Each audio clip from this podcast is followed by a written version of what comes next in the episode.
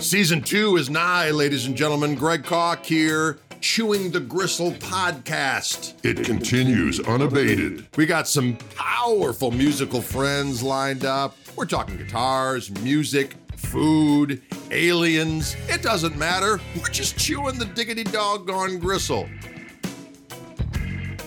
Ladies and gentlemen, from Blackberry Smoke, people who know how to rock in the way that it was intended to be done. Lead vocalist and guitar slinging potentate that is Charlie Starr. What a hell of a nice fella. Stay tuned. Chewing the Gristle with Charlie Starr.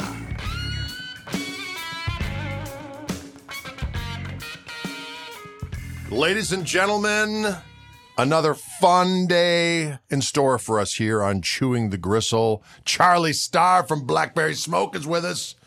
Charlie, doggone it, this is our first official opportunity to speak. We've kind of congressed online a little bit, hither and yon, but now we finally get to speak. How the heck are you?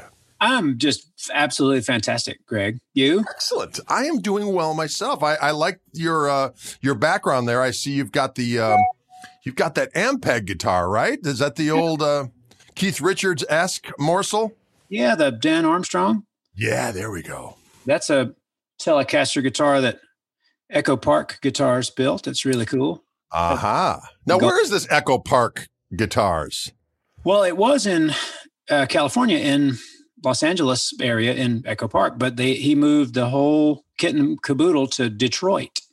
Detroit Rock City. Yes, exactly right. Which, w- when I was first made aware of that, I thought, what?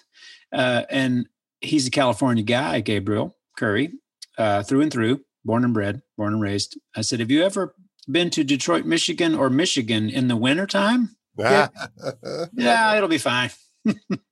oh, well, it certainly builds character. It did. Yeah, I think it put some hair on his chest. which which is really in these days. right. that helps with warmth as well. Uh, it does indeed. Kind of a, Sasqua- a Sasquatchian pelt, if you will. you know, I was just thinking, did you ever see that footage of uh, Hendrix backstage at the uh, Madison Square Garden? He's hanging out with Keith, and Keith is showing him the controls on the Dan Armstrong guitar. That's just such an awesome document of history. You just want to be a fly on the wall, actually hear what they're talking about. You know what I mean? Right. I think Keith, like he's got it in his lap at one point when he's showing it to him, and he puts his Budweiser bottle on right. it like a table. I think the only discernible uh, uh, audio from that encounter is the very aw- awkward exchange of when I think Keith or uh, Jimmy says, "Hey, have you seen Linda lately?" Which you know, Linda Keith, which was oh his right. girlfriend that discovered Jimmy, and uh-huh. Yeah, that whole awkward situation. Oh. But hey, what are you going to do? You can hear that audio. Yeah, there's just a there's a little exchange of them going, "Hey, uh, have you seen Linda?" Oh yeah, well no, not too long ago. You know, he's like, "Oh, boom, boom, boom, boom." Yeah. Anyways, what are you going to do? Yeah. We digress, but that's what we do. We'll digress for the whole hour, Charlie. That's yeah. just how. I'm a, digre- a digressor. I like it. So, what have you been up to as of late? How's your? uh How's the? I know you got the new record coming out, and I love the new tune. You know what? I've been. uh been rocking out to your jams and I love it. You know what? I'm, I'm a, it's so fun. It's like I heard about you for years, heard a little song here and there, always loved your playing online. And then I delved into it and I just, I mean, not to blow, not to blow any smoke. See what I did there? But I dig it. I dig your singing. I love the the rootsy vibe of the tunes and the quirky manipulations of the song forms because that's what I live for. It's like what's been done has been done a thousand times, but to have respect for the past and then to to shake it up, Charlie. Doggone it, you've done a great job of it. Thank you very much. Well, uh, I appreciate that, and that mean, that means uh, the world coming from you, Greg, because I hold you in such high esteem, my friend. Oh, well, bless you. Thank you very much. Um, I, in fact, um, I play your playing for my wife, especially during the pandemic, constantly because constantly watching your Instagram and videos of the Koch Marshall Trio playing. Yes. And, and she loves it. And not only does she love your playing, but she also loves your demeanor. Uh, and our most favorite moment, pandemic Greg Koch moment, was and I, I, I just couldn't believe it. It was so fantastic. was uh, ragtime wanker.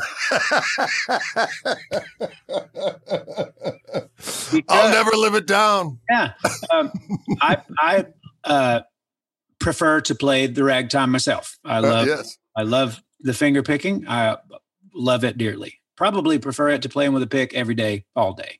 Yes. So ragtime wanker hit home here at my house. well, excellent. I'm glad to be of strange service in that regard. that was actually on a Wildwood video. I think it was on a, Instagram thing that uh, they posted a video of me playing something. I, I think I was doing like a Merle Travis thing, and something. Go, Not this ragtime wanker again. I was like, oh. so it's been like an ongoing joke at Wildwood for a long time. Uh, it's like, here comes the ragtime wanker. So I finally thought maybe I should put a song, get a song together. You did it. It's perfect. Good, clean fun, as Yeah. they say. So what have you been up to? What's what's kind of uh, been happening? You've done a few live streamy things over the pandemic here, but what's your what's your day to day like? Oh, day to day is um, uh, I have a seven year old son in the house, and uh, Excellent. homeschooled him for a bit, and uh, I'm not I'm not good at that. Uh, that was tough, and uh, but luckily he goes to a pretty small school here in Atlanta, and uh, they opened for business fairly early. Uh, they started they they eased into it slowly. They started with a hybrid week, and Right. uh, and then they've had no problems. So they opened it up uh, to full capacity for them, and uh, Excellent.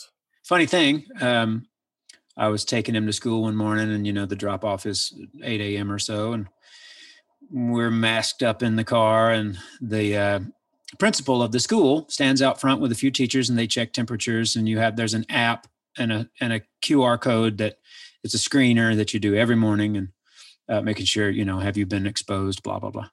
And uh the principal came to my window my son's right here in his seat you know and he goes listen uh, he's got his clipboard he's like go home. We think we may have had a case uh, and it's in your son's pod you know I said, Oh, oh okay. So uh, he said yeah just go home and uh, we'll email you with uh, what to do next you know instructions. I said okay. And my son says who's got it? And the principal go the principal goes alrighty then and just walk walked away. Crazy times. Yeah. My my high schooler just started to go back uh, last week. They were on a hybrid thing um, all year up to that point, and then they decided to go back. Um, uh, as I said, about two weeks ago. So he's been doing that. Apparently, so far so good. You know, Yeah. but he every day he comes home from school. I said, "How was school?" He's like, "It sucked." I'm like, "Great." So everything's everything's good. perfect as it should be Great, exactly. But it's been wild. You know, I've got all four kids home now, so it's um, you know, from the various different locales. At one point, I was almost an empty nester, except for John and uh, the youngest. And then uh, COVID happened, and all of a sudden now they're all back up, which is actually kind of fun. We get together and and um, yeah, never a dull moment. So Yeah, I saw a photograph on Instagram of you and the whole family. I, I was not aware that that you had that many children. Yeah, I'm a reproducing son of a gun. Fertile. Greg is You guys have been happily married now for uh let's see, do twenty is it twenty six years? No, twenty seven years. Congratulations. Thank you. So far so good. Yeah. She hasn't thrown me out yet for my ways. And you got your own orange room. I do have the orange room. You know what's funny about this is that this was actually uh it's a little sunroom off the back. And I, I would be on this side and my wife would be on this side. You know, she's a graphic designer, so she'd have her little lair over here. I was on this and then and then the cove hit. So I started um doing the live streams on my side of the room, and then I put like a little divider so she could be in her lair. And then I had Dylan play with me one day, and then he was kind of set up in the doorway here. And then finally, my wife's like, "You know, I'm going up in the attic. I'm taking over the attic." So then, so Oh, now she's up there, and we've thoroughly taken over this room. But it, it is not real large, uh, so it gets, especially when this thing starts a howling, when Toby comes down and that thing gets a whirling. Uh-huh. Uh, it's um, uh, it's a charged atmosphere. it gets quite quite loud. you guys capture it well. It sounds good on all the streams. It's oh well, thank you. You know, we've uh, w- my buddy Ryan, uh, who who actually works for Fishman, and he's out in Boston. Uh, he comes on our computer um, and does the engineering and the cameras remotely for us, and that Wow. really really helps. So, because I'm like a recording wise, I'm a complete idiot. I just never, never have engaged in because you know I always looked at all my buddies who had their Pro Tools rigs at home, and, and then they'd get more stuff, and they'd get more stuff, and they were always talking about, yeah, you know, I got to get this new plug in, and oh no, I got to update my whole thing because you know this changed, and you know, and I'm like, I don't want it. I just want to play and be a Yeah. pirate. That's right. And so, luckily, uh, this has all kind of happened by necessity, and um, and Ryan's been a, a godsend. But yeah, it's just by by, and my son's pretty is up on stuff too. So between those two, we've managed to turn this into some kind of a workable lair. Yeah, I would I would venture to guess that um, all this gear that you have there, I have, uh, it's been a pretty productive time for people who sell this kind of stuff. I would think. Absolutely, Um, absolutely. Well, guitars. I mean, yeah, it's been crazy but yeah absolutely i remember at some point we were looking at getting uh, another camera or something like that and the back the the back order on that thing was Yeah. ridiculous because everyone and their brother was needing to do stuff from home so yeah, i guess from that aspect of things it's it's all been good it's going to be interesting to see with the you know the uh, gradual opening up of things. I know everyone wants to open up everything right away, but obviously that's not going to happen, especially for people that do what we do in terms of venues and so on and so forth. But it'll be interesting to see how many people are still supportive of live streams as they happen versus at what point are they going to go no i'm not going to support that stuff anymore i'm only going to support live music or or if there's always going to be this hybrid now you know what i mean right. I haven't thought about that. Yeah, that's a great point. I wonder who will be comfortable enough to throw it all away and like, yeah, wow, okay. And then I wonder how many places have transitioned into having, um, you know, the amount of bandwidth and the infrastructure to actually do live streams from the venues. So is it always going to be kind of a a joint experience? Yeah, I mean, I can't go. To, oh, you can't go to the show Saturday night. Well, you can pay X amount and get the live stream and be able to. You know what I mean? It's just going to be interesting to see what transpires. Right. We're doing two shows this weekend, actually, in Tennessee, outdoor shows. Uh, the caverns, the above ground caverns in Pelham, Tennessee. Uh, Excellent. it should be great, but they're going to be, I think they're going to be streamed as well. yes. So you're right. They're both. And as we well know, Charlie, they will figure out a way to make sure the artist gets the short end of the stick. I mean, not your particular venue, but I mean just in, in general. Yeah. the, the business, of course. Uh, You know, I, one day I was, uh, oh, this is deep water I'm, I'm about to tread in, but That's all right. Let's go. I was really concerned and curious about streaming when streaming really started to become something that was the, you know, something that was robbing you of record sales, if you will. Right. And I was like, wait a minute now. And, you know, for a minute there was talk like, okay, major labels are going under, you know, there's no need for them anymore. And then all of a sudden, which it didn't, that didn't affect us. We've never been involved with a major label. But it, as a spectator, I was like, oh, well, that's a shame, you know, and, uh, Right. but then they weren't. Then they were still here. Right. And it was like, who is making money off the streaming? And then I found out, oh, they bought the streaming services. Yeah.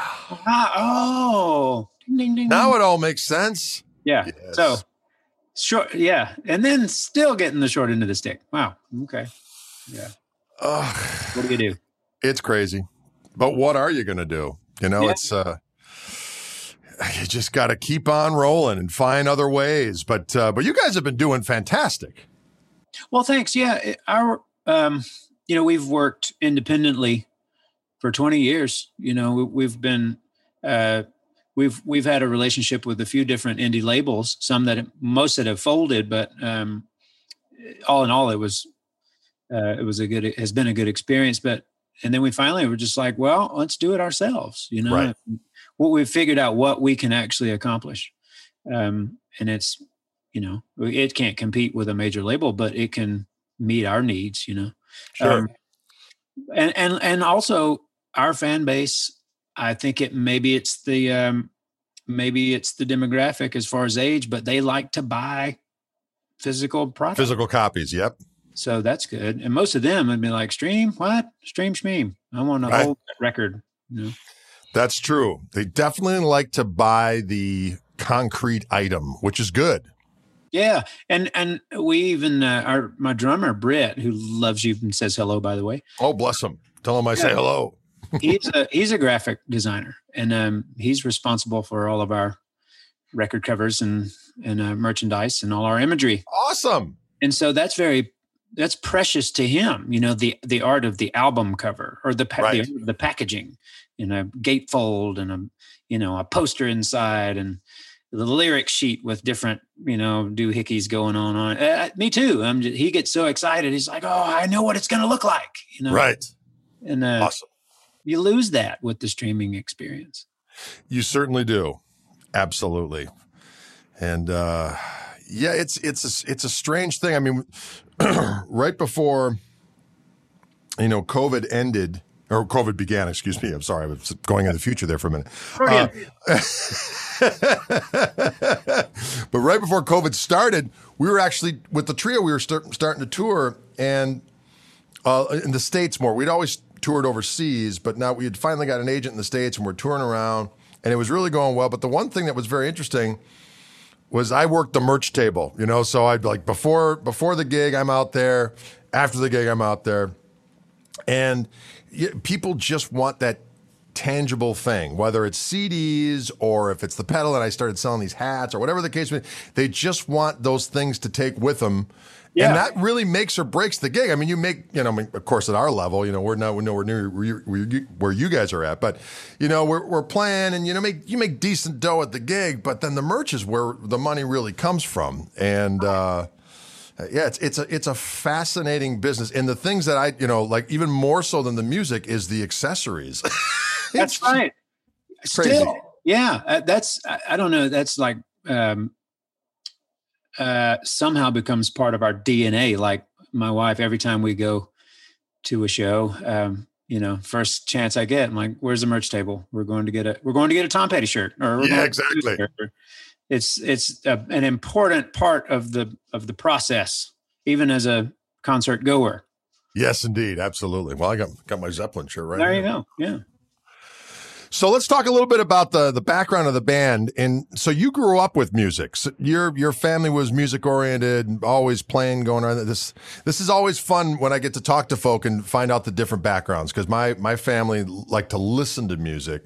Like my brother and sisters, but no one played anything. No one was, but my mom played piano, but there was definitely not a musical background. So, talk a little bit about what how that affected you going into it? Because i mean some of what i you know me and some other folks from kind of my particular uh, mindset uh, have been you know they did it because of rebellion. But when you're coming from a family that's all into it there's there's not the rebellion. There's just kind of like hey this is great. There's support. Let's go and you know and away we go. So talk a, a little bit about how that all worked. Well, for me, um, my dad is a bluegrass guy.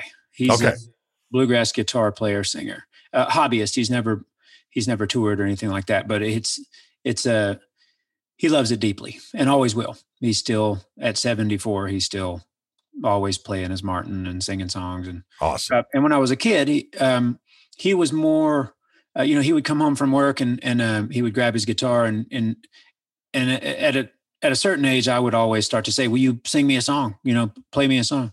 And he would. He always had time. He was never too tired. Which he, I think, he could see that I loved it even as a little kid, Mm. um, as little kids will, you know. But Right. uh, but I started banging his guitar around, and he finally bought me one, uh, a little cheap gut string guitar when I was six. I think he could see it that I, I wanted it right really badly, and uh, and I did. And so he taught me, you know, G, C, and D, and uh, I wanted to be able to sing and play at the same time. Then that was very important. It was very, it was a very troubadour kind of thing. sure And so he taught me some songs, you know, like Wreck of the Old 97 and Blue Moon of Kentucky and things like that. And I loved it. And then it cooled off for me a little. I was like, okay, I got this. right Look at me, I'm six and I can do this, you know, I can go play on the street. But, uh, you know, got into other things. And then but I always it was always there. You know, he would always throughout the next few years be like, "Get your guitar, let's play a song," and we would. And then when I was about 11 years old, I really heard music, rock and roll music. My mom loved the Beatles and the Stones and Bob Dylan and the Beach Boys, and I heard Led Zeppelin. Yes. And and my friend, I could see, okay, now my friends are starting to get into, they're really into rock and roll music, and I would just really hear the radio or my mom's records. Uh, my dad only traditional string band stuff. Got maybe it. maybe Hank Senior, but he, even he's a little too racy. Um, Those bluegrass people are really, especially the, the traditional bluegrass people, they're purists. They're, Sure. no, no drums allowed, no electric instruments instruments allowed. Anyway, so I heard, I remember hearing my mom play Honky Tonk Women. She was listening to Hot Rocks, the Stones, and I thought that is not any different than Rolling in My Sweet Baby's Arms. It's just louder right. got that same harmony it's that same structure but zeppelin is really you know and and even black sabbath when you Right. i bought an electric guitar from a friend for 25 bucks and he's like i'm like i don't have an amplifier and he said here's what you do take this cable go to your sister's stereo plug it into the headfoot headphone jack put a cassette in the in the record side of the cassette deck and press play and record Oh, and yeah. turn the volume all the way up. And I was like, oh God, there it is. I can We play. it." all did it. Yeah. So, but it but it was that 11 years old was the that was the windfall year of I understand, I get this, and this is what I'm going to do. I'm not any good at anything else. This is what I'm going to do. awesome. And so, how soon after that were you like putting bands together and and kind of going from there? Probably 15, probably a few a few years. Getting a car was a big thing. So 15, 16, that's when we we we had some little garage bands that would get together. Nobody ever sang, which is hilarious. We never. Oh, I remember that. Yeah. I, I probably had five or six instrumental bands, Yes. but then We were all petrified to sing for some Yeah. reason. yeah, nobody, yeah, no singer. Sorry, but I think you know, getting getting a car, sixteen, started. Uh, well, I joined a band of older guys at seventeen, uh, and they were already playing bars. Right. So I would sneak, I would get snuck in the back door, and uh, just don't drink any beer, you know. and just out of curiosity, what kind of what kind of tunes was that band doing? we played uh, Roadhouse Blues and Red House. And, Crimson Domicile, as I like to say. uh, uh, Bad Company, uh, the Stones. Um, you know, the Georgia Satellites had that great, great big hit with "Hands to Yourself," so every band did that song. Sure. Just you know, good old bar stuff, and it would we would play four nights a week. Nice. Thursday, Thursday, Friday, Saturday, and uh, just in you know little bars around the the the area where I grew up. And so, what was your what was your battle rig at that point in time when you're slugging it out? I started with um, a, a little a little flat Sunn head uh, and a 412 cabinet, and I'm pretty sure that head was solid state. I, I knew nothing about that sort of thing back then, but it couldn't have been tall enough really to have any power tubes in it. Yeah, sure. Yeah, absolutely. Yep. I played that for about a year, and then I traded that uh, and some other gear and got a Marshall, got a JCM 800 that I played for years and years and years. It was a good one. It was a vertical input, and it Oh, didn't, okay. didn't have that weird low end frequency that you can't get rid of. On a, it, I, I guess it was a, a PC board amp. I don't I don't think it was point to point, but it sounded good. And uh, And that's the important thing. yeah, and then I wound up trading that for a 50 watt JMP uh, 72. Um, fantastic, uh, but it was too loud. I always had to turn my cabinet to the wall in most places. And but yeah, I was always a Marshall guy. Never, I had buddies that were Fender guys, and I didn't get into that till until way later. Right, right, right. It's funny how you know when we when you're growing up and you and uh, every band you are into and like you see the Zeppelin on you know magazines and whatnot, or you look at the old things of Hendrix. He's got three full stacks of Marshalls, which I think were loaded with JBLs, and you're thinking, man, I can't wait. Until I can go out and do some gigs. Then you, you go out and you're like using a 50 watt amp, and people are looking at you like you're the devil. Know? Yeah, I mean, I would give anything to go back to 1969 or 70 and experience what stage volume must have been like because the PAs were horrible. exactly. So they their their their backline was acting as as the public address system. Um, exactly. And even there, I've got a buddy here in Atlanta who um, he has photographs of Cream at Chastain Amphitheater, which is a venue in Atlanta. Been here since the 40s, probably. But there's a it's the three of them on stage in the daylight. There's a mic on the kick drum and one mic on a speaker. Uh, uh, Clapton has a full full Marshall stack. I, can't, right. I you can't really see Jack Bruce's side, but two mics on the band that you can right. see. I don't think they mic the bass. I remember hearing some, somebody told me this, and I don't know, you know, it might be legend or hyper, hyperbole, whatever you want to call it, but someone said they saw Cream at Madison Square Garden, and they they had their stage rig set up, and they lowered the boxing mic that they had, and that's what was carrying it out through the speed. Oh wow! the tannoy. Yes, which I find bizarre, but you know, you never know. It's yeah. crazy. You know, there's something about that old stuff when you see those old pictures of. First of all, I love the stuff where like Hendrix is walking through the crowd with his guitar. Yeah. You know, and then just goes on stage, and you see there's no pedal board. It's it's chords are everywhere. It's just fuzz face, univibe, wah wah pedal, and guitars just hang like leaning up Leaning. against the stack. Yeah. Or when you see, you know, the Zeppelin stuff and you see behind the stage, it's just regular guitar cases stacked up, and then the guitar is just laid out on road cases, ready to go. It's just, yeah. it's just something so awesome about it because now everything is just so dialed in. Right. You know, there's nothing left to chance. You know, it's right. but back then, man, it was the Wild West.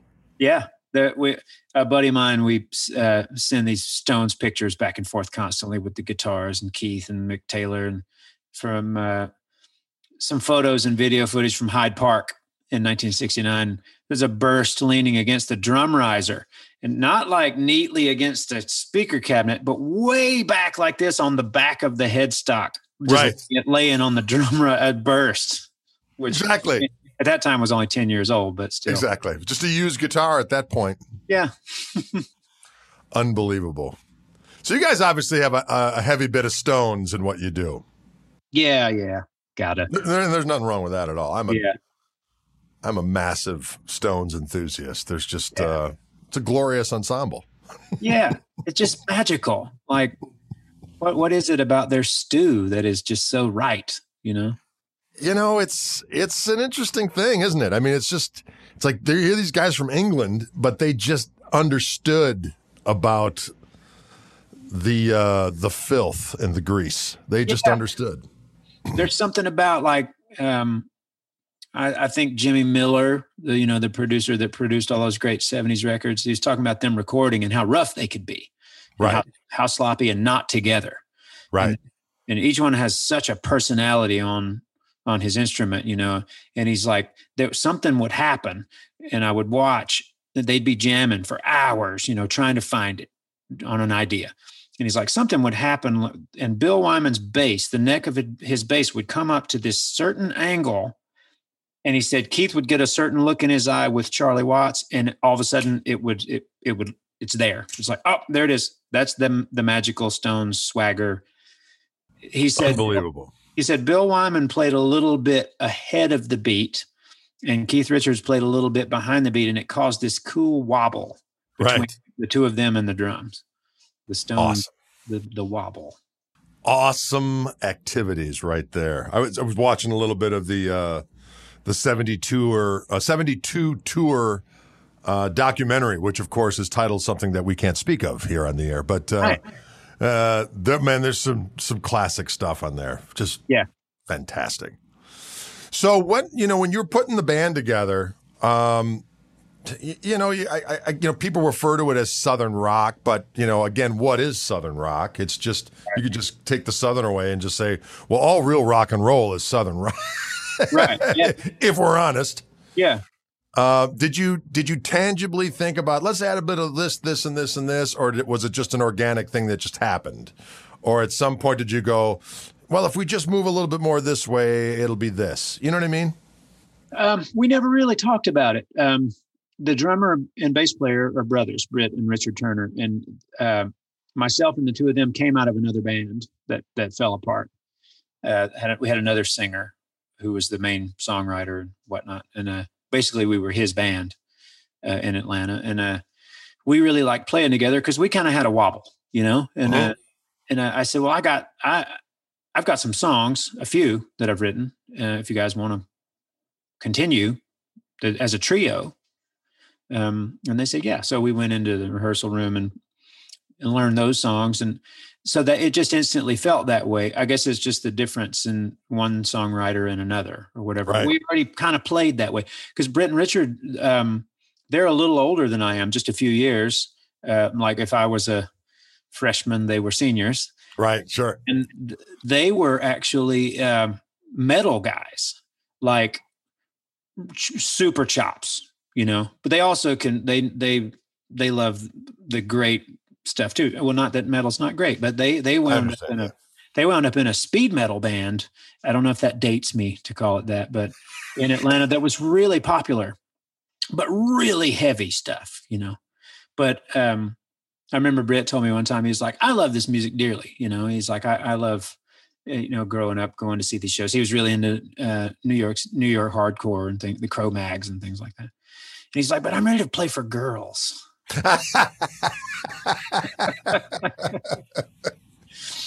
But no, I mean, we got together and, and it really just, the way that we played together, I think, um, and maybe my accent when I sing, you know, this kind of, there it was, you know.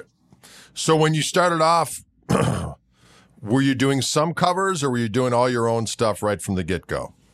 We would do covers. Uh, yeah, we would um because we were playing some bars, you know, playing four sets, and we would put, we would play Skynyrd and the Allman Brothers and Marshall Tucker Band and the Stones, and Yeah. um, occasionally you gotta gotta do Highway to Hell. I mean, you know, that's the Nothing wrong with it. people A well trodden thoroughfare, I might add. people that sing like me. They can hit A, you know, not going above it very far. I can get a I can get a uh, a, a monotone Highway to Hell in there, just hanging in the A. So you- you're a P90 guy, am I right? I mean, that's your your your thing for. So when did you discover that? And when did you discover, hey, one one pickup is good enough? That'll get it done. You know what I mean? Well, I went to um, I went to see Rick Richards and Rick Price from the Georgia Satellites back in 1993 or so when I moved to Atlanta. Um, they had a they had a band called the Hellhounds, and they were, were a, they were a bar band.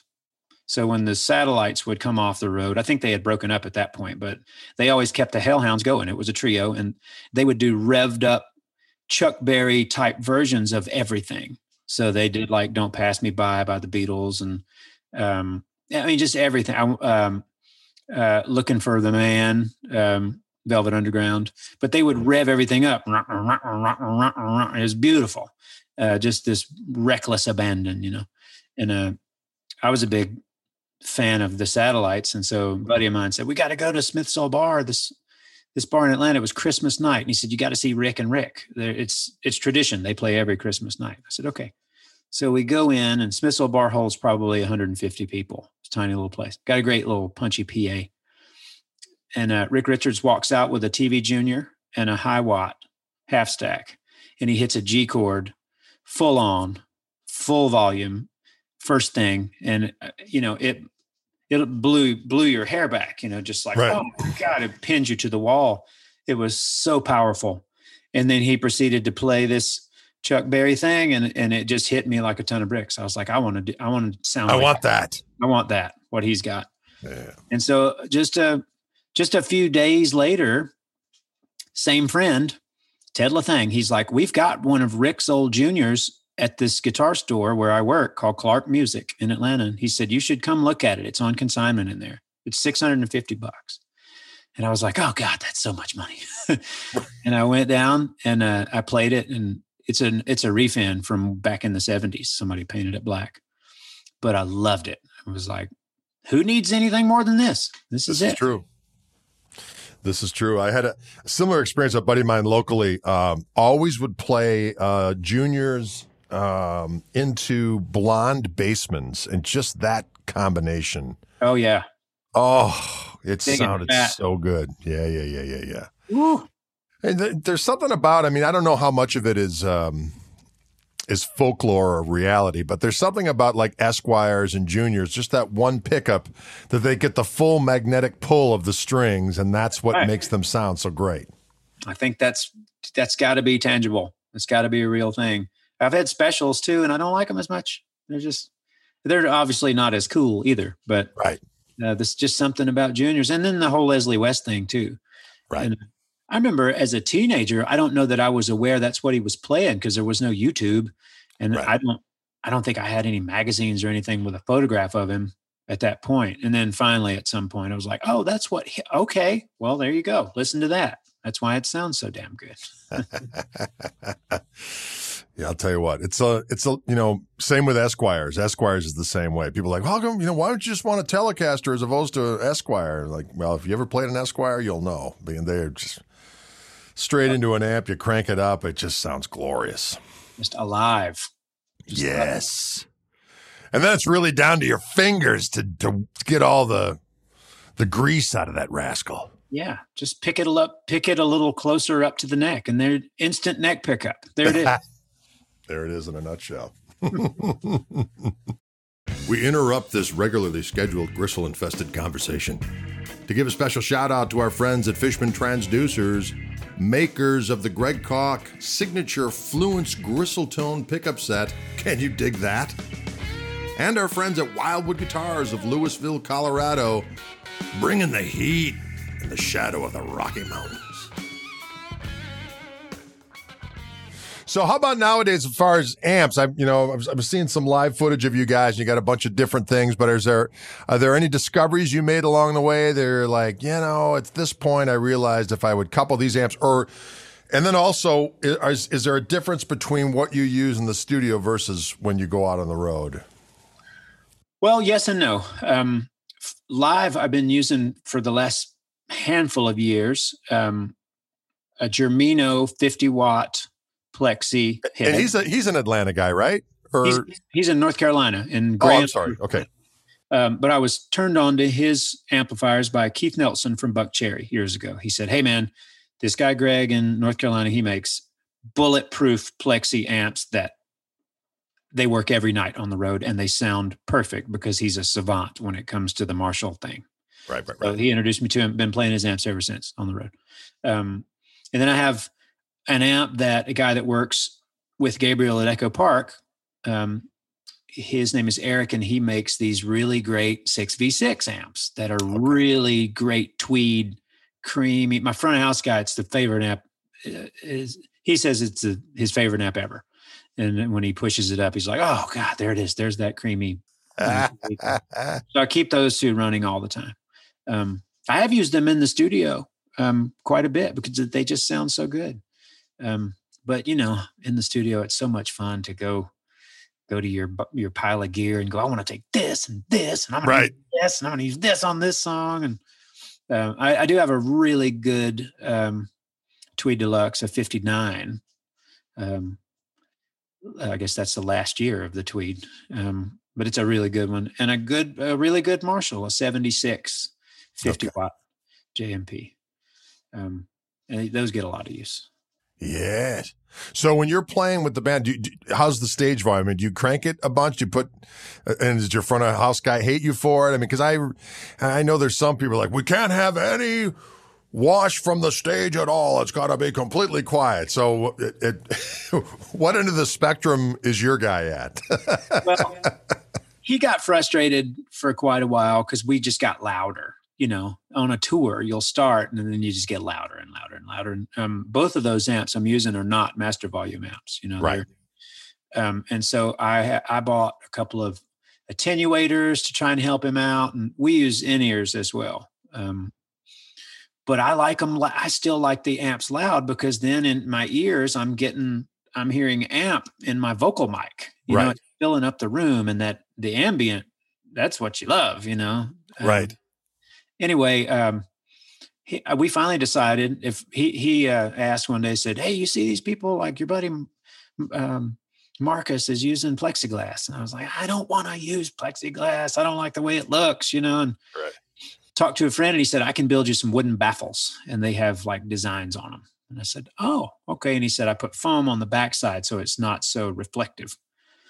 And uh, that's what we've been doing. And as soon as I got those, my front of house guy loves me again. so when you're wearing the in-ears, do you have a little sampling of everything in there? Do you just have your vocals and you hear the rest of, from the stage, or is a little bit of? I probably run mine um, a little of everything, um, but I, I, like a lot of keys. I like piano um, because you know other things will go out of tune, and that doesn't ever.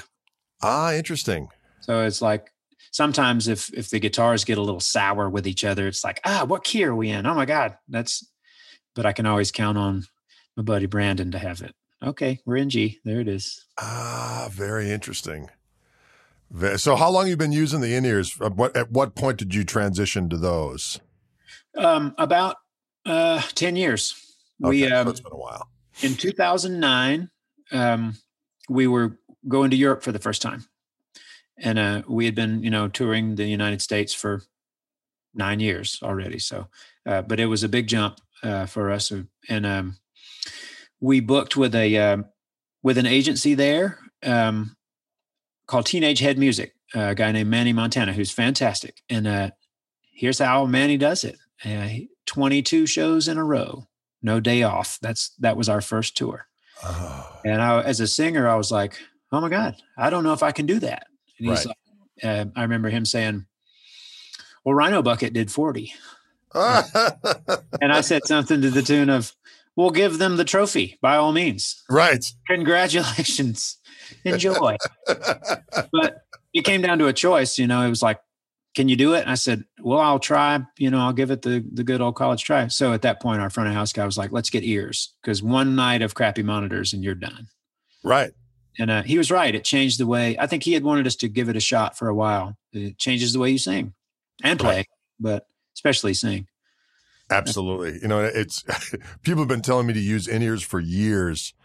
And I was like, ah. But, uh, you know, it, it, got to the point where I was doing mostly instrumentals because I was losing my voice after like three songs. It would be gone. And of yeah. course, I'm six sevens and the monitors are way down on the ground. So it was like, it was horrible. And then during quarantine here, I've been using, or whatever you want to call it, COVID days. Uh, yeah. I've been using headphones as we do the live streams. And I'm like, oh my God, I can hear myself and I can actually like you know so it's been a completely different thing. So i feel like such an idiot for not using not well, using in ears sooner. It is but, such a, uh, a strange thing to decide for musicians like you and me and uh, people who have been doing it for so long one way right. to go you know what? I'm going to do it completely different. I'm going to change the most important thing about what i do which is listening to what i'm doing i'm right. to i'm to do it completely different out of the blue it was really a hard thing to adjust to. Um, I had to really surrender to it. Right. And I fought it, and I'd be like, "My the EQ sucks. I can't do this. I'm in a bu- I'm in a bubble. Right. I can't hear the audience. I can't feel the room." And for each complaint, our monitor guy would have a solution. He's like, "Oh, oh in a bubble? Let me give you some more of these ambient mics." Oh, there you are. I'm like, "Oh, okay. I'm back in the room. All right. Well, the the snare drum sounds like, you know, right. It really t- takes somebody with know-how to, right. to put you basically like you're in a record. You're like, oh, right. This is okay. This is glorious. Ah, fantastic. Because I'll tell you what, there's nothing worse than realizing, like you said, on that being on the being on the road and all of a sudden realizing, well, my voice is gone and uh, it's day three. yeah. yeah. What do you do? Lord have mercy. So you've been going over to Europe ever since then. How do you, how do you like the European off, uh, you know, gigs and touring as opposed to the American? Not like a better than, but just how how do they differ? I love them. You know, it's just the the, the people are different, and then yep. you'll get certain places like I would say that uh, people in Ireland are very similar to people in Tennessee. They're loud and they they just have a ball, and then you get, you know, the Germans are very clinical and serious, and you know they're not they're not there to really let loose. let loose and whoop it up. They're really you know focusing on what you're doing and they will clap right. solos and uh, i love it all. It's so different. I just love every I, I, love following you guys when on instagram when we were touring the world. Yes. I would love uh, watching you guys not only your musical adventures but your culinary adventures oh yes you gotta eat yeah gotta eat And what what better place to eat than Europe? Oh, that's a fact. As a matter of fact, I need to before when when I get an idea of when I'll actually be traveling again, I'm going to have to go on some like hardcore diet just to kind of get rid of this extra covidian that I have around my abdomen so I can begin feasting on the road. yeah. Get back in your leather pants too. There you go. That's a good that's a good look. yeah, I'll tell you what, in Deutschland, I always love um, I love the bakeries over there. They call them the Bäckerei. Yeah, just man. and I always, you know, I, I, my wife's never been over there yet, and I'm like, one of these days you got to go. There's something about you just get a little pastry, and then the, everywhere you go, the coffee is fantastic. They all have got like a for real coffee device. Yeah, you just sit down there, and you're just like, I, just this is fantastic. Even coffee at a at like a gas station in Right. Europe, twice as good as anything that you can get in this country. It's nuts. And how about in, in Italy when you're traveling and they have those the the waysides there? So in what do they call those again? I'm spacing out. Uh, in in Germany they call them um, the Rostofs, but in in in uh, in Italy they're called something else. But they're they're just their waysides. And to your point, they they have the coffee bar there, and it's Yeah. Phenomenal. like you just go over there and you're, and you're like, this is this is fantastic. yeah. What are we doing? Uh, You know, the one thing I noticed uh, first trip over, or first or second, and getting, and even the differences in coffee and the way you order in every country. Right. But I remember the first one. I think we were in maybe Belgium, and I go in and I was like, oh, let me let me make sure I know what to order here because I, I like my coffee with a little milk and maybe a little sweetener, you know. But I don't want to order the wrong thing. And I'm looking, and you know, or like in Spain where everything is small, you know, you're getting a coffee, you're basically getting a shot of espresso. And if you want a little milk, you got a cortado or whatever. But a great big one, which is not even that big, it's only this big, is called an Americano. Yes, exactly, Big gluttonous coffee for you, big sloppy American. Here you go. exactly. American Devil. Yeah. I think one of my favorite European coffee adventures was when we were in um, we were playing at this small club in Naples, and it was uh, it, it, it- the adventure of getting to this club was something for another for another story. But when we finally got there, I was so stressed out having gone through. We couldn't find the place, and we finally found it. We get in there, and, the, and they said, "We'll go get you some coffee." And they came back, and and it was from a grocery store, and they would take uh, reused like juice containers, uh, orange juice containers, and it was just filled with this black liquid. I'm like, what is that? They're like, that's your coffee. And they had little, you know, uh, paper, you know, espresso glasses, like little shot glasses. Uh-huh. And they put that stuff there, and it was like caramelized sugar inside this blackest coffee of. It was like. Not that I know what crack is like, okay? but I'm going to say it was like crack. It was like, it was unbelievable. It was it was fantastic because I I don't usually usually I just do black coffee, but that sugar, whatever they did, it was uh, oh my god! I was walking tall, feeling proud. It was glorious. that was Naples, you say? That was in Naples. Yeah. I've never been to Naples. Well, Naples is in the south, and uh, whenever you're traveling around, people are like, "Well, when you're in the south, you got to be careful." I'm like, "Yeah, I'm from the United States of America. Okay, Right. I don't know if you're aware of it, but there are areas in large cities where I live, and so on and so forth, that might be considered a place where you might be have to be on your toes in any kind of given situation." Uh, they're like, "No, you don't seem to understand." I'm like, "Yeah, whatever." So uh, we get down to Naples, and and it was at the end of the tour, so we had all of our money on us and uh, and we were staying right near the train station, which is like the worst place to stay. Yeah. Um, it was it was it was something. I'm I'm just gonna say. And then we got lost at rush hour. And what's problem is that you know all those those cities have such small streets that at Yeah. rush and, and it's kind of like it's got the elevation of like a San Francisco. Sometimes you'll take a right and you're going up the hill and it's like like straight up, and all you Yeah. see is this line of cars, and there's no way to turn turn back the the tour, the sprinter that we're in, right? So all Uh-huh. we're looking at is this line of cars, and it's literally like one car goes this way, one car goes that way, and then and then repeat. And it was like, oh my god! And then Malford was Malford Milligan was in the band at the time, and he's in the back freaking out, and he's just he's doing his Buddhist chants. Like, Yeah. I, I'm hearing that as I'm looking up at this thing, and then my wife calls, and um, and she's like, "Look, the, one of the kids is having trouble at school. You need to call the school right now." I go, I, so I, there I am in the middle of traffic jam. Plus, we had no idea where we were. We were lost. And Oh. Klaus, the German, our tour manager, doesn't have a cell phone that works and has doesn't have GPS. His GPS is not working. So I got a quick call the school talk to whoever there and then get back on the phone and try to find the booking agent. Finally get a hold of him going, we have no idea where we're going. We're in the and he starts he starts giving me the address and uh, anyways, the coffee helped. Getting back to the coffee, it was well needed and well timed. I'm just going to say that. I'm having a horribly stressful time. I need track. I need track. Thank you. But that was a fun night because Robben Ford came in and sat in with us that night. He was um um did he it was the weirdest thing. He came out and saw the band or did he just come and see the band? I no, I can't remember if he played it. I think he played. I've kind of blacked it all out. But he did come because our, we had the book same booking agent and he came and he hung out. And I think he did play with us that night. Anyway, sorry. That was it was it was a very confusing Yeah. evening. That's coming back to me in in shards. Well, he, he is phenomenal. Uh, He is. He's a Nashville guy now. I, I keep on seeing his videos from from uh, Nash Vegas, hanging out down there, causing trouble. yeah, he's. Uh, I've got a, a couple of friends who are around him a bit. I've never met him, but boy, I've seen him a couple times. Whew, mercy. He's fantastic, fantastic fella. Mhm.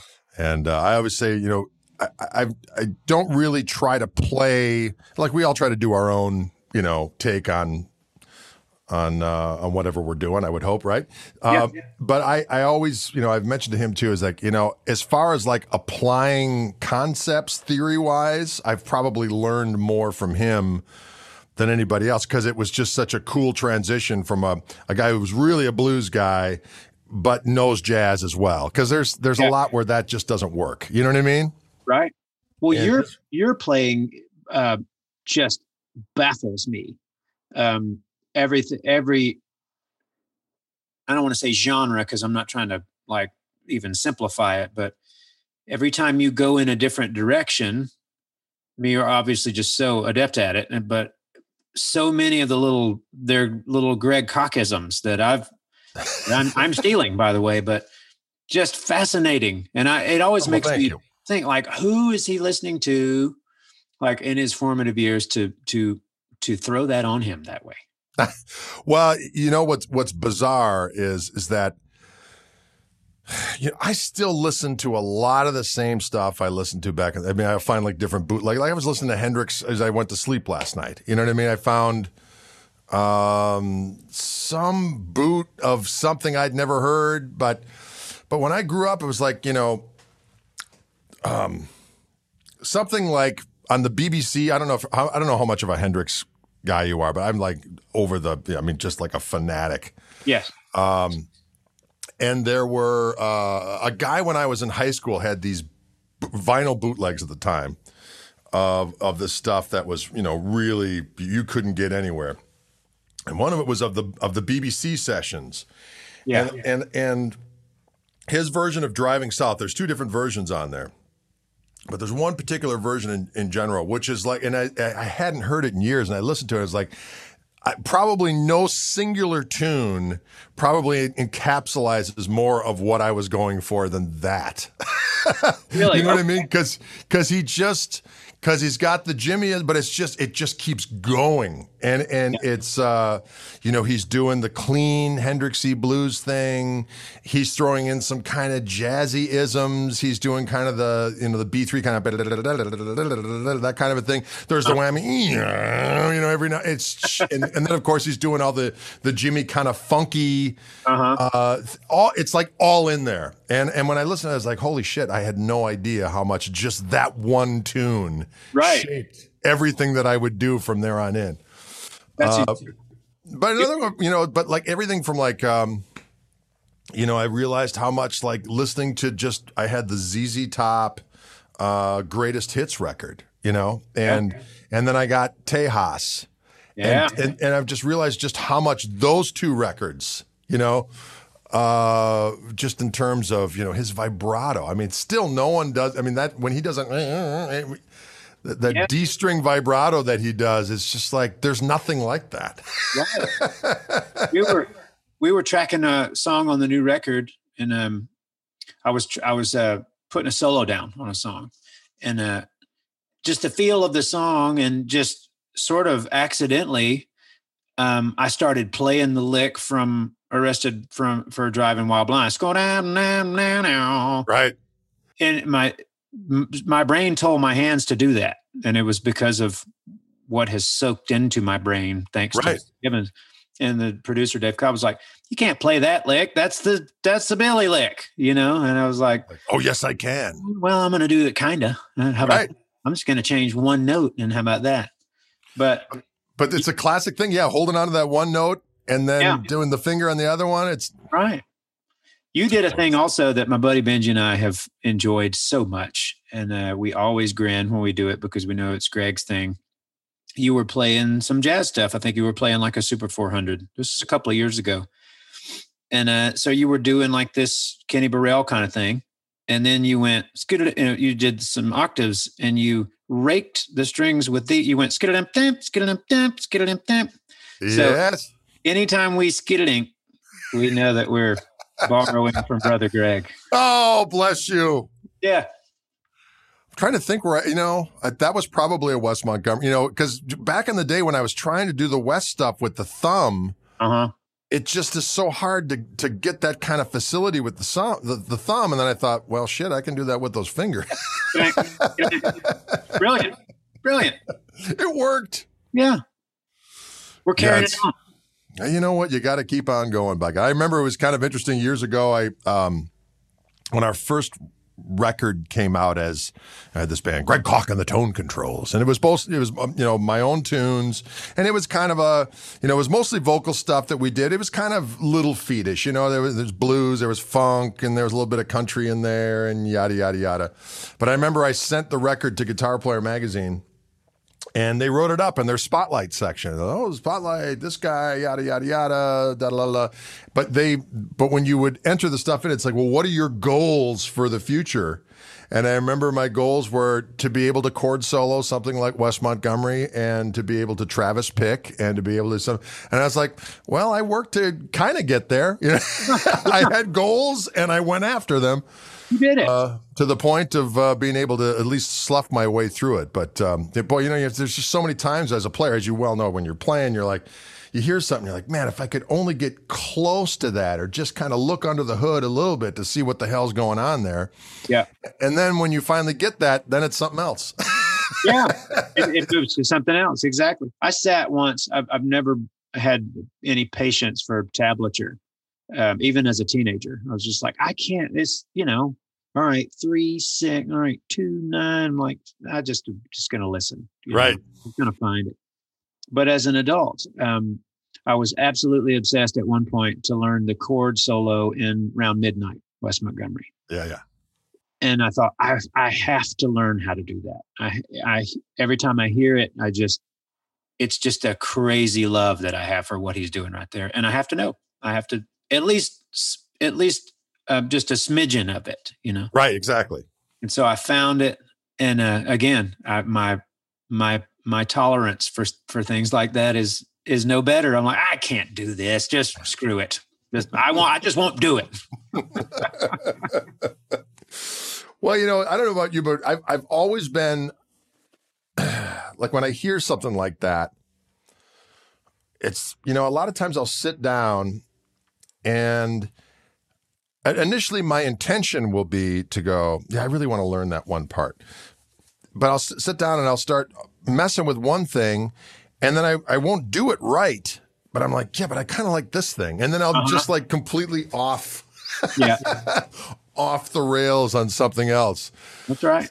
It's Yeah. just, you know, but where, where it's interesting, where others, I mean, other people are like, I mean, I, and I've known people like this who have been absolutely obsessed with every nook and cranny of of a of a transcription that they'll personally do. And you know for a while I was teaching at this music school up in um, in Minneapolis because my son was going there and they really made me an offer I couldn't understand. They they basically said well we'll make you full-time faculty. I was like well I can't be full I'm traveling. And they're like well you just come here on Mondays and Tuesdays when you can.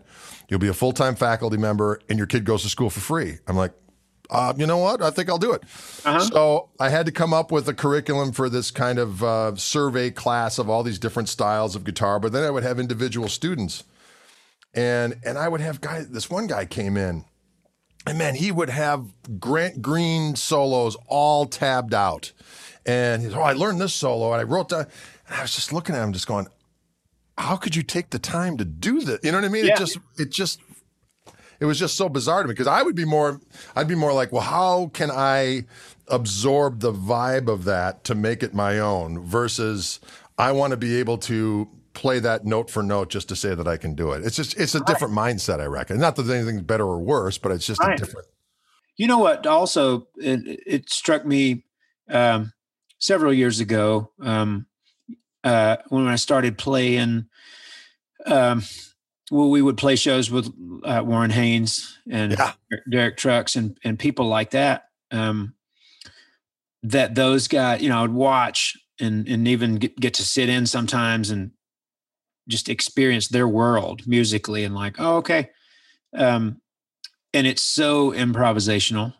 Right. Uh, and Warren and I were talking about it one day. I was like, you know, he goes, you know, we we worshipped those solos that Dickey Betts and Duane Allman played on the Fillmore East record as kids. We we learned every, like you say, every nuance of every bend, all his slide licks with every little, even with even with stuff that might be sharp or flat, you know. Right. So it's yeah, that's it. And he goes, when I joined the Allman Brothers, uh, I found out they never played it that way again Right. that was one night and they always played it differently and he said we have been worshiping here they were they were like 23 years old and they recorded the live rock and roll bible i mean Right. really, and, never played it that way again and so I just learned i kind of like i don't know for just kind of along the same lines it's like what they're in it for is that as far as solos it's like here i go let's, Right. hope, I land- let's hope i land on my feet you know and Right. there's more beauty in that to me than than getting the tablature for something and going, I nailed it. I got it just like he did it, you know? Right, exactly.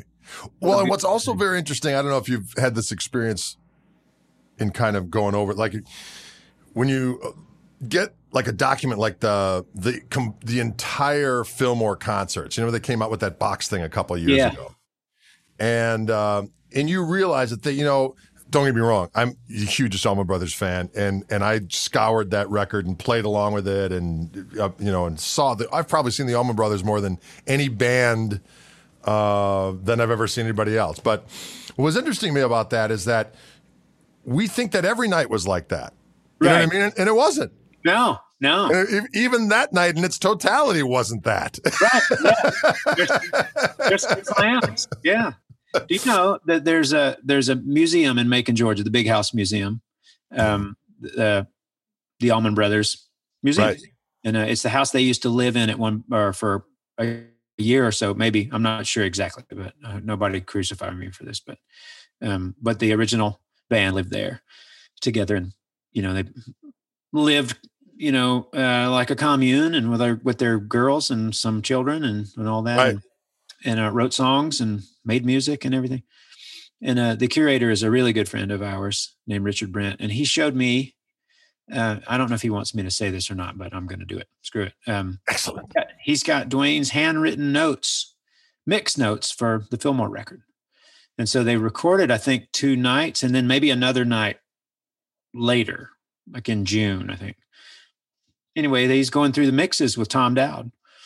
And uh, if you ever wondered why One Way Out is not on the Fillmore record proper, they put it on Eat a Peach Right. um, because it, Duane said, scratch through that one. Dickey doesn't like his solo. Oh, you're kidding me. Can you believe that? That solo's epic. It's epic. It's perfect. What couldn't what what's not to love?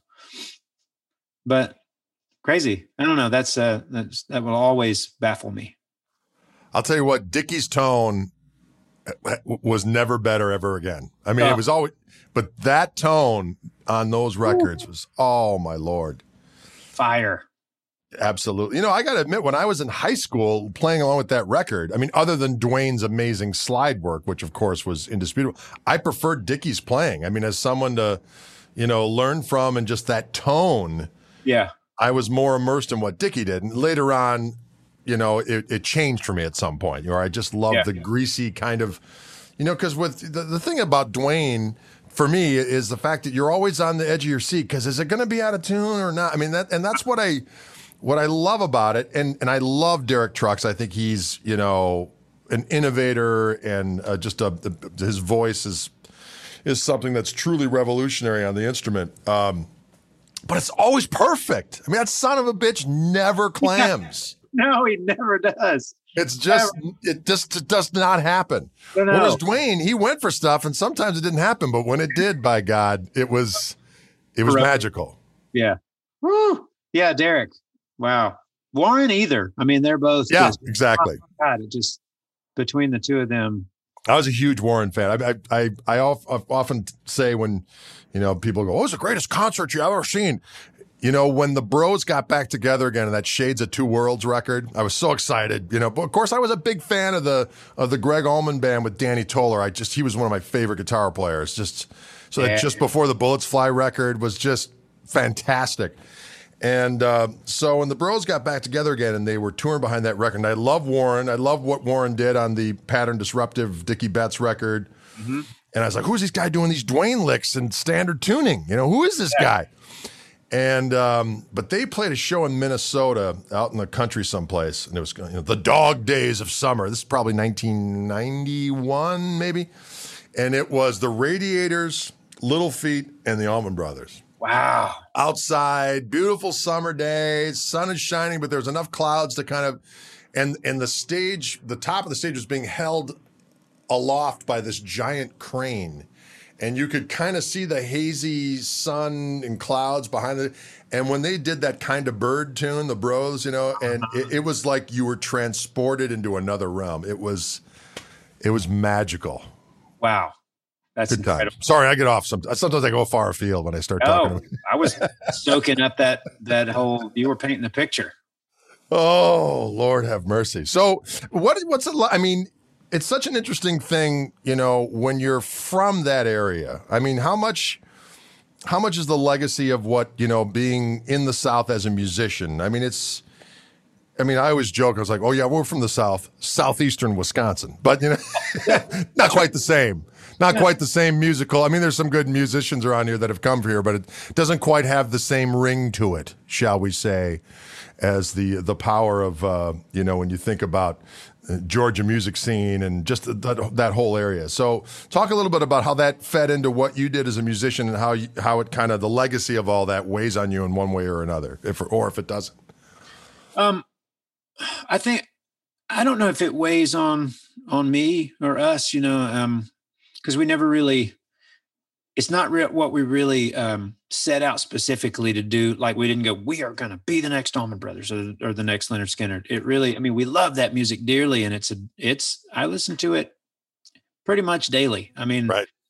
maybe not daily, and I'll listen to you know, of course, other stuff, but I dearly, dearly love Lynyrd Skynyrd and the Allman Brothers uh, Yep. band and Marshall Tucker, and it's it's it's just so good, and they're Right. so good for two, di- for not even two different reasons, for many different reasons. Um, um, anyway, um, it was omnipresent when we were growing up on the radio, you know, and blasting out of Camaros and pickup trucks, and it really is a, I think, for Southern people who like rock and roll, it's like these, that's ours, you know Right. these are our guys, uh, and especially Florida people, because really the Allman Brothers are from you know Duane and Duane and Gregg, I think, are really Florida guys, but Right. they're Macon transplants. But definitely Macon also is like every it's Allman Brothers, Allman Brothers, Allman Brothers. They- Right. You go in a bar, I'm gonna let me get the Dickey Betts burger and uh, almond you it's through and through, you know.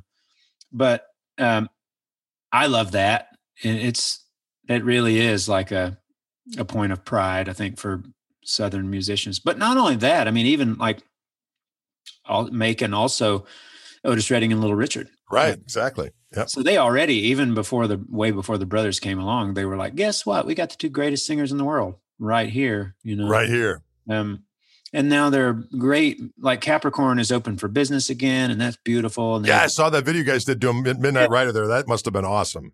It was great. We we went in. It was just one afternoon, and uh, we were. I think we were the first band to go back in there, and um, it was great. We Jimmy Hall came and sang a couple of Wet Willie songs, and Marcus Henderson, who plays flute with uh, Marshall Tucker Band, now came and played on Take the Highway, and and it, we were doing it to capture video to promote the summer tour. And I remember walking into the control room, and our uh, engineer buddy Tom Tapley was in there, and, and I was like, "Oh my god, that sounds fantastic!" I mean, everything about it. The drum sound was unbelievable, Right. and it was all just such an afterthought. You know, throwing mics up and hey, let's get some sounds, and it's like, whoa. And a couple of the guys that were working there, you know, Capricorn guys was like, the drums always went right there because that's the sweet spot. Ah, And it is. It's like, okay, well, this room, this room is tuned. It's just because they've not changed much. I was going to ask you what what what has been changed or what remained there. Yeah, they it's been re remodeled and cleaned up. You know, they I think they replaced some sheetrock and all that kind of thing. And but I think uh, pieces, some of the console is still there. I think I might be wrong about that, but and of course all new outboard gear and stuff. But it's just that it's still there. You know, it hasn't been torn down and rebuilt. It's still, and there are ghosts in there. I th- all good studios are haunted. We heard some footsteps in the middle of the night. It was, it's not cool, but cool. Yes, it's cool. I think. Yeah. and did you go to the H and H down the street to feast? Oh yeah, every time, every time. Yeah, my wife is she's a health and wellness coach, and she's like, "Stop going to the H and H. Stop getting that Jimmy Hall biscuit." oh, I'll tell you what. That Rose Hill Cemetery is a vibey joint. Yeah, It's- that is uh, that is something. We went. We stopped there years ago, and we ate at the H and H, and we went to the Rose Hill Cemetery, uh, uh, cemetery and walked around. It was just like, wow, this is. Uh, Yeah. it's a beautiful spot. I mean, it's fantastic, but wow, crazy. And then just the th- the thoughts of those guys hanging out there writing tunes and causing mischief back in the Yeah. day. have you been to the Big House Museum? I have not yet. I I I I need to go. You'll love it. They've got so much uh, to look at and stuff behind you know, in in shadow boxes and behind glass. And I remember uh, the first time I went there, um, I was looking around at the house, thinking, "God, this house is huge." I mean, it's three stories and tons and tons of bedrooms. And so our friend Richard that works there was like, "I wonder what rent was in 1970 for this Right. place." I mean, wow, it's huge. And he's like, "Hold on a second, let me get the check." And he pulls a rent check out signed by Duane Allman, and it's it's got the Allman Brothers Band. It's their company check, and the rent was, I think, two hundred and sixty dollars or something for in nineteen seventy. But he's like, that was a lot. I'm like, that's a lot of money back then, and they weren't Right. wealthy yet, you know. And he's like, you'll notice that it's dated for the fifteenth of the month, not before the fifth. oh, it's fantastic. Well, I'll tell you what. and, You know, one of the most inspiring things to me was in, um, I think it was in 1982 it came out, but there was, no, it was 81 maybe. It was the 10th anniversary of Duane's death. I don't know if you remember this, but but Guitar Player Magazine did a Duane Allman edition. Uh, I think it was 81. Yeah, early 80s. Um, and he's on the cover, and he's got the whole um, magazine was dedicated to Duane Allman. There was interviews with you know all the pertinent individuals, and and that thing probably was the like the most single inspiring document for me at that particular age because it was just like this guy's this was said I, this is what i'm going to do. No one's going to stop me. And it was all about the music and yada yada yada and all that stuff ingrained in my brain. So if my parents had one person to blame it would be duane it would be duane allman and guitar player magazine Yeah. Damn Duane Allman. oh bless his heart Hmm. lord have mercy well listen it's been a great we could probably go on and on and on talking about this that and the next thing but boy i hope we get to get uh, together one of these days in person at some point and cause a little trouble that would be magnificent I would love that like nothing else, Greg. Uh, that would be a lot of fun well hopefully soon hopefully by the fall things will be opening up a little bit is that what you're hearing as far as what you guys are doing We're hoping for summer. We're, Oh, uh, okay. I mean, we can continue to do like with with certain promoters that we're working with that can do the limited capacity kind of. We have a lot of those already selling tickets, so Um, luckily, we don't sell out stadiums, Greg, or we'd be, or screwed. Well, you know, that's one of the things that people have been talking about. It's like, you know, when bands start going back on the road again, uh, like for in our situation, I've been talking to our agent and, and the guy that manages us, and he's like, well, the problem is, is that we got to make sure that we book stuff that's in driving distance so that if you have like three days off because there's going to be seven holds on every venue, Right. And then is if it's only going to be 50% capacity or whatever capacity is going to be, then how do you make enough money to, to stay out there and yada, yada, yada. And I said, ah. well, thank goodness I'm a thousandaire. So You're it really, it really doesn't matter. Exactly right. I can keep myself in Snickers and Frescas while I'm out on the road and not have to worry about it. Living the high life, my friend. Right. Well, listen, thanks so much for spending some time with us today. We really appreciate it. And uh, as I said, hope to see you soon and uh, stay safe. And uh, we'll see you online for sure. That sounds great. Thank you, Greg. All right, Charlie. Thank you. Have a good one. You too. See you later. Bye bye. Bye. Thank you so much, folks, for tuning in. Special thank you to Wildwood Guitars of Louisville, Colorado, and the Mighty Fishman Transducers for making this podcast possible. If you enjoyed yourself, ladies and gentlemen, please subscribe and review so that people can get the word out that this is worth experiencing. Can you dig it? Thanks again. We'll see you soon, or you'll hear me soon.